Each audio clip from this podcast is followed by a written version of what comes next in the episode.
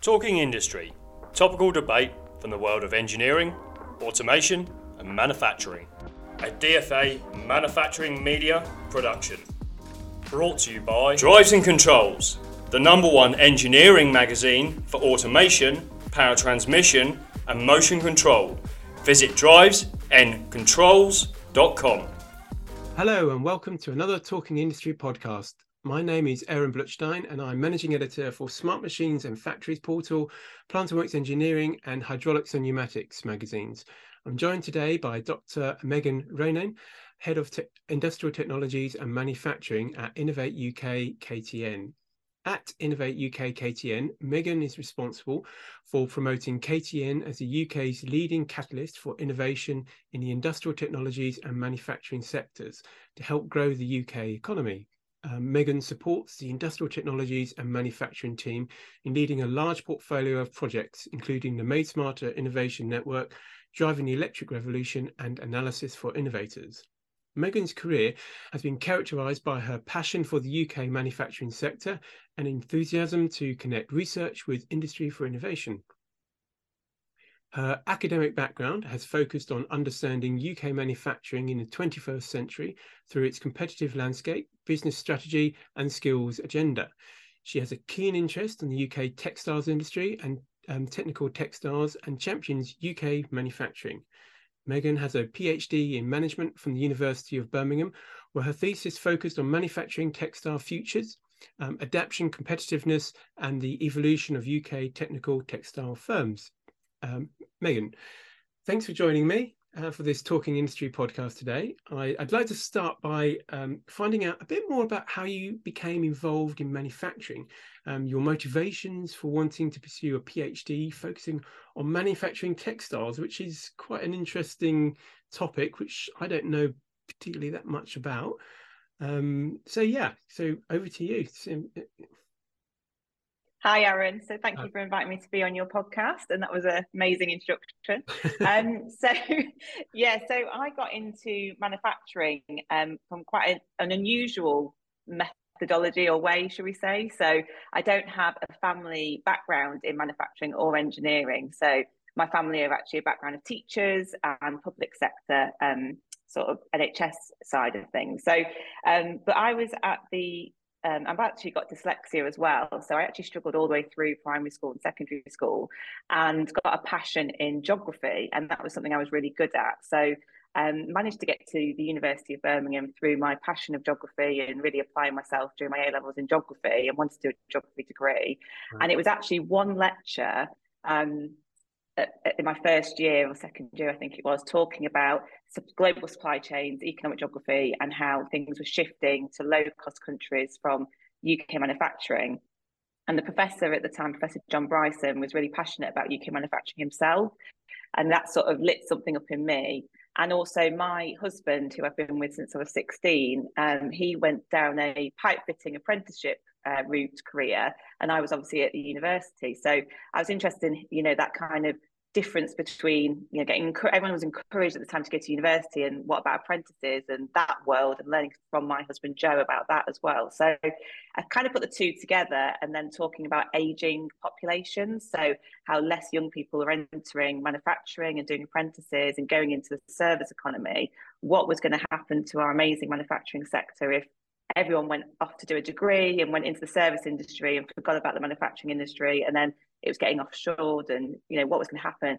And i guess i had that you know when people talk about that climate anxiety i think i had that manufacturing anxiety. Mm-hmm. like okay what's going to happen if it all disappears from our shores and you know no one goes into it and we have a skill shortage what's going to happen? So i then um, looked at my own town which was derbyshire and started interviewing for my dissertation so third year dissertation. I said i want to explore manufacturers in Derbyshire about skills shortages and ageing workforces where it's mainly over 50s and how do we attract young people into the sector. So my first ever interview, I went off and interviewed. I didn't drive at the time, so Joe had to take annual leave to drive me around Derbyshire, park outside these factories.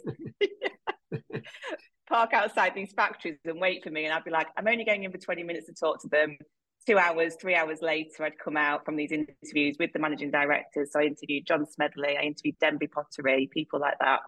And but John uh, John Smedley was the first company I went into, which was a textile company. Yeah. So it was my first experience into manufacturing was textiles and going around a mill and this and it's one of the oldest factories oldest mills we have in this country and seeing the passion of the workforce on the shop floor and making something tangible that you could hold in your hands was fascinating to me and then that led on to you know a really i think i got 97% in that dissertation which was incredible for me being someone that struggled at school Wow.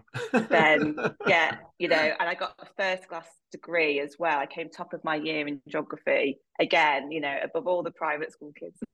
um, but you know, I was I've been really successful in because I've been really passionate about it and interviewed really well. These I was really interested in their challenges and their skill shortages. So I didn't want anyone else to do that research. If I'm if I'm honest, I was mm-hmm. quite selfish about like uncovering something about manufacturing in the social sciences from the geography point of view and the business management point of view and looking at their competitive strategies, their skills shortages. And I wanted to continue that. So I applied for funding through the Economic and Social Research Council, so the ESRC, to do a master's and a PhD. So it was called One Plus 3 mm-hmm. And you got and it got fully funding for that for four years. So then I went into doing exploring the UK carpet industry, um, and then technical textiles because it was a huge research gap and it was a huge sort of secret of how much technical textiles we actually produce in the UK and people didn't really know about it. So I wanted to uncover that and make it more visible.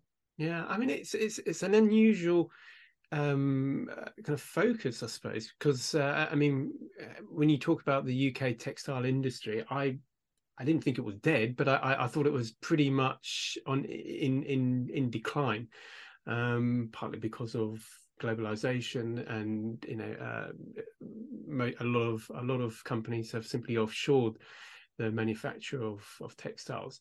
So yeah i mean it's quite a surprising kind of topic. I mean what, what did you find out about you know the, the textile industry that perhaps you had never even thought of or perhaps our, our listeners have never really thought of before i mean what would you say is it is it in decline or is it No, of course. no, yeah. So, I mean, there has been declines in certain areas. So, if we break down what is the UK textiles industry, yeah, exactly. so the, yeah. The UK textile industry um, combines really of three areas. So, you've got your fashion and textiles, which is what most people think of. They think clothing and fashion. Yeah. You've got household items. So, we make, you know, we still make a lot of mattresses in the UK. A lot of us will have Fogarty. Um, duvets or pillows from Dunelm, for example, that are made in the UK um, for sort of duvets, pillows, cushions, that kind of thing. There's quite a lot still made in the UK here. And then you've got technical textiles, which was a term coined in 1985. And it's actually a marketing person that coined that term over in the US. And that was to replace industrial textiles. Mm-hmm. So those are textiles that are really hidden in our, our economy and society because they're components within other products, for example. So our car exhausts are full of glass fiber. And if you think about if you take your car, which everyone's got, usually most people got a car these days, you've got the headliner fabric, you know, the ceiling above you mm-hmm. in the car, you've got the seats, you've got the seat belt, you've got the airbags, you know, we've got a huge airbag manufacturer in the UK. Um, you know, we've got all the exhaust and engine to reduce sound. There's a lot of textiles involved in that and that kind of thing. Um, in aeroplanes, it's something like I had a poster when I was a student that said like 80% of an aircraft is actually textiles or the composites, um, sealing, uh, the mm-hmm. seals in it and things like that. So it is everywhere. It's just not um, seen, you know, unless we look for it. Um, so the textile industry really did start in the UK with the Industrial Revolution, you know, over in the northwest of Liverpool, where I was born, um, and it's got some obviously negative, you know, image. You know, when you think about uh, how how some of the mills um, tr- yeah. treated some of the workers and things like that. So obviously that has changed massively. And in the 1900s, we then had a huge textile industry where we made clothes in this country. And that in the 1980s, 1990s, that did really offshore with retailers deciding to go towards low cost countries. Mm-hmm. And the thing about the UK textile industry, when we look at our manufacturing sectors, it's one of the lower barriers to entry. So it's you know it's high labor mm-hmm. It's been regarded as low technology usually, and it's somewhere that can then be moved to where there's a high population of labor available to make textiles, and that's how it's been perceived. But actually, in the UK, we've worked really hard in over the last 100 years, 50, 100 years to develop this sector, and it's become really high value and high te- technology. And that's the other thing. We have this image that it's low technology mm. and it's high labor and it's people just sat at sewing machines. It's not. There's so much design involved in it. There's so much technology involved in it, machinery, automation, robotics already happening. Yep. Um, but I think because it's such a competitive industry, it's a little bit of a secret. Yeah. They yeah. don't want to.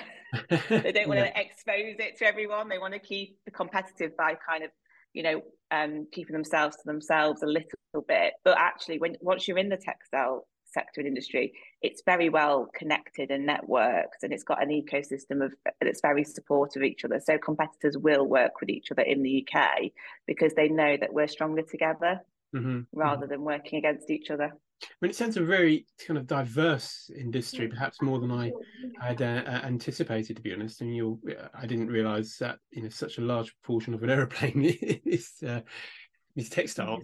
so, um, uh, I mean, would you say that digitalization is changing the industry because like you said that there it's you know you, you, textile industry was considered to be a kind of a low skill um, uh, uh, industry whereas perhaps now people want more bespoke clothing um, whether whether it's shoes or cardigan or, or, or anything along that even you know even for um, more industrial textiles, but more bespoke means having to react very quickly, and you can't really achieve that through a manufacturer necessarily in in um, the other side of the world. Do you think that maybe that digitalization is helping to bring it back to the UK?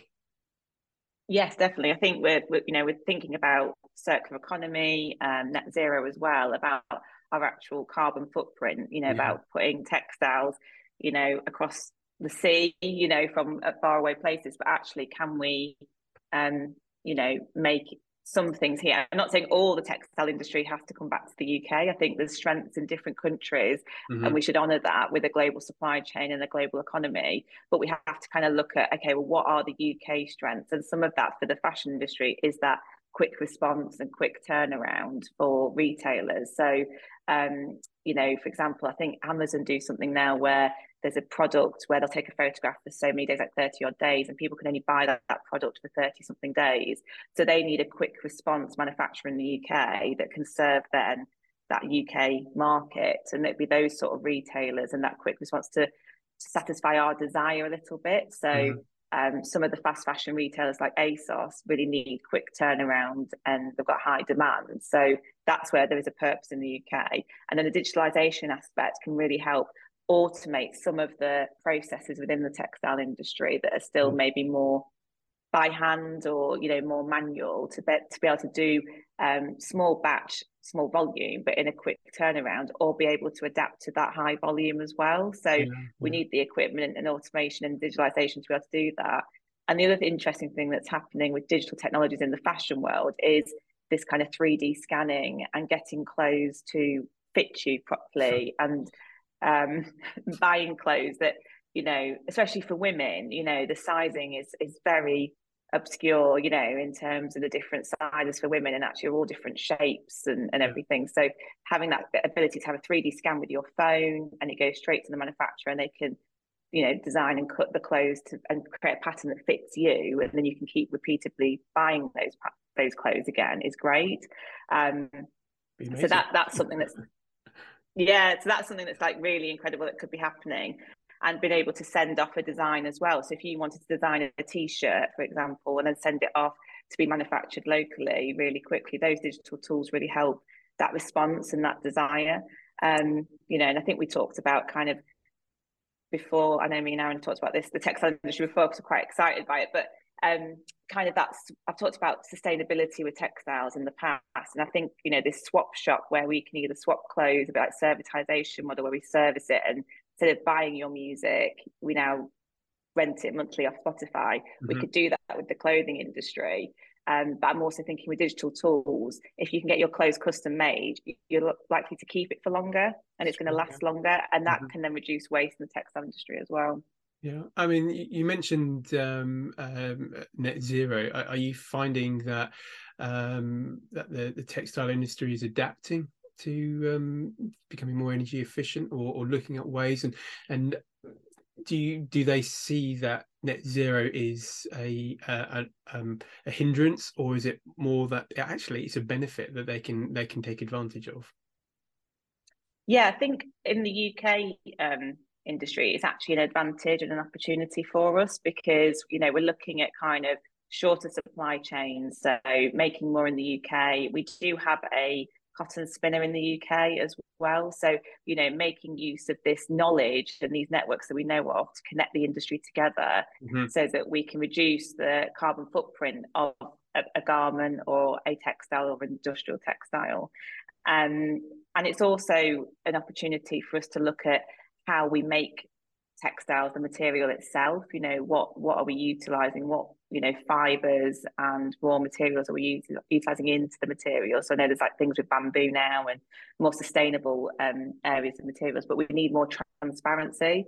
So the textile industry always hasn't been transparent about you know where certain fibers come from, what's included, and that kind of net zero target is going to really force the industry to show transparency across the supply chain and also for consumers and retailers. Mm-hmm. and for us to understand i think you know it's not just a industry manufacturer's problem it's actually the whole ecosystem. So it includes the retailer and it includes the consumer as well. So we have to really understand you know have responsibility when we buy our clothing, you know, to understand, okay, what is the carbon impact on this? So they are advising that we only buy five garments a year as a consumer, which is nothing if you think about, you know, I don't know how many garments you've bought or pieces of clothing you bought since December, but already this year.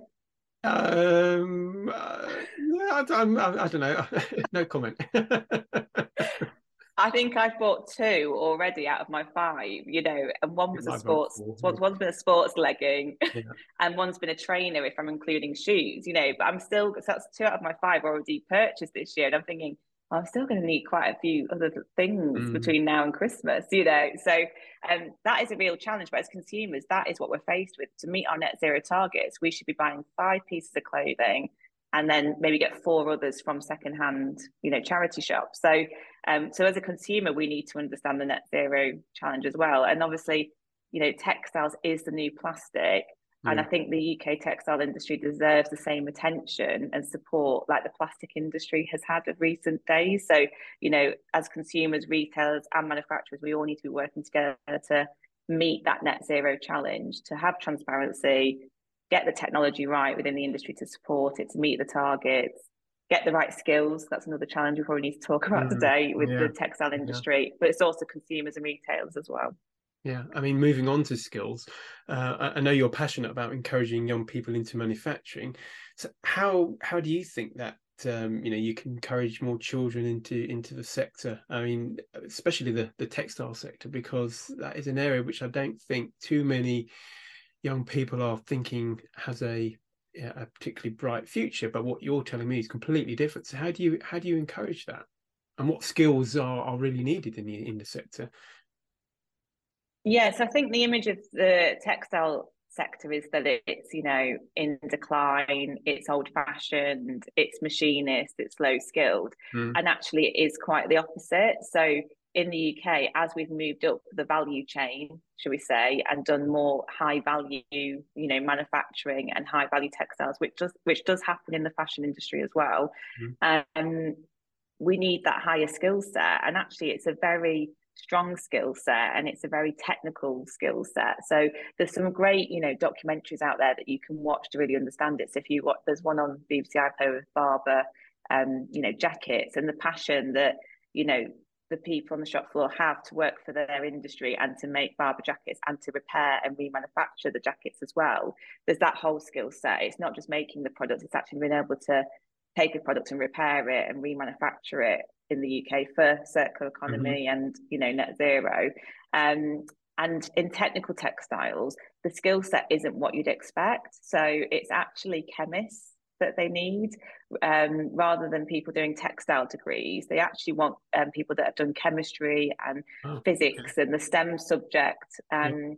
degrees and it's actually that degree level so you know a lot more manufacturers now are also hiring phd level students so they may have and they may experiment with that through a knowledge transfer partnership so a ktp that's yeah, yeah. um you know part funded through innovate uk but that gives the opportunity to do a research project with a phd student and to kind of understand that skill set Mm-hmm. and mm-hmm. that diversity you know of how they perhaps use their own mind and come to problem solving within their in the company and then they will hire them and that will enable them to innovate and to tap into a higher skill set to develop innovative textiles and materials or improve their processes, for example. So the other key thing in the UK textiles industry is they need engineers to be able to maintain machinery mm-hmm. and you know repair the machines and update the machines and actually adapt them to be competitive as well. So a lot of the UK textile industry do adapt their machinery to fit um, the product they want to make. Um, so they need that real high engineering skill set to be able to do that. So to encourage, you know, children into the sector, I think it's that visibility because, like you say, you didn't really understand the textile no. industry in full. You just thought about clothing. Yeah, so yeah, it's actually showing the whole supply chain but um, manufacturers have been able to show the visibility of what they do as well. So mm. we need to engage children through you know tiktok. Um, i'm not on tiktok yet but that is probably my next goal or challenge for myself is to understand tiktok. But um, i am trying with instagram um, you know but all those social media platforms where children are and where they engage and where they learn youtube that kind of thing you know that's where they'll learn and see the UK manufacturing industry. And we need to be, mm-hmm. you know, expose ourselves more, willing to be vulnerable, willing to be visible so they can actually learn. It's all about learning as well, isn't it? To kind of say this sector is for you. And there's mm-hmm. lots of diversity in the sector in terms of um, different roles that you could be doing. So look, so for me, I'm in the manufacturing sector, but I'm not directly in a manufacturer. I'm supporting it from Innovate UK and the public sector, which is still a career path in manufacturing for someone. So it's it's uh it's quite a challenge by the sounds of it. Um, I mean, it's one one one side you've got to encourage kids to um, look at engineering in the first place, and the next is to think actually, if you're looking at um, uh, manufacturing and engineering, how about the textile sector? and it's it's a quite a challenge by the sounds of it. Yeah, it is. But I think if we can make it more um, accessible. So I'm mm-hmm. doing something on LinkedIn at the moment called Scavenger Sunday. And the point of that is just to really show people how much uh, stuff is made in the UK that we mm-hmm. probably just don't even think about, you know, that we're using every day and actually UK the UK manufacturing industry and the textile industry is all around us. So each week I'm posting something around my house that's like a scavenger hunt you know what can I find that's made in the UK so if we can expose everyday items and talk about things like an aero chocolate bar you know the tooling to get the bubbles in that aero chocolate bar is made in England, you know, and thinking about getting them to ask those questions when they're eating a chocolate bar, you know, Cadbury's Dairy Milk, taking them to Cadbury's World and going on the factory tour. You know, there's some great manufacturers out there that now have experience centres for you to understand manufacturing and the history of it and how production works. So uh, Wedgwood is another favourite of mine in Stoke. You can go around the factory there. Kids can learn to learn about the pottery industry and the history, but actually see a live factory making things and then also make a pot at the end of it. And it's that kind of exposure and visibility that we need. Oh, okay. I mean, are you are you relatively positive about the future of UK manufacturing in general? Of course. yeah, of course. I'm very I mean, I'm a very optimistic person, and obviously, I have a huge passion for the UK manufacturing yeah. industry. Um, so I, you know, I'm excited that the industry I feel is getting more and more exposure as the year, you know, in the last sort of 15 years that I've been in it, I can see that it's growing in sort of interest and in visibility, and we want to continue that. So we want to just keep shouting about UK manufacturing and supporting it.